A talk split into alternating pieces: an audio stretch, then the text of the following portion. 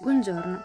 Il verso di questa mattina è in Seconda Corinzi 4, 8, 9, nella versione Glo, che dice: Siamo oppressi, ma non schiacciati, sconvolti, ma non disperati.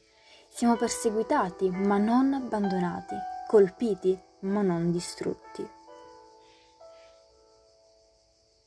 È difficile andare avanti quando tutto ciò su cui contiamo crolla intorno a noi.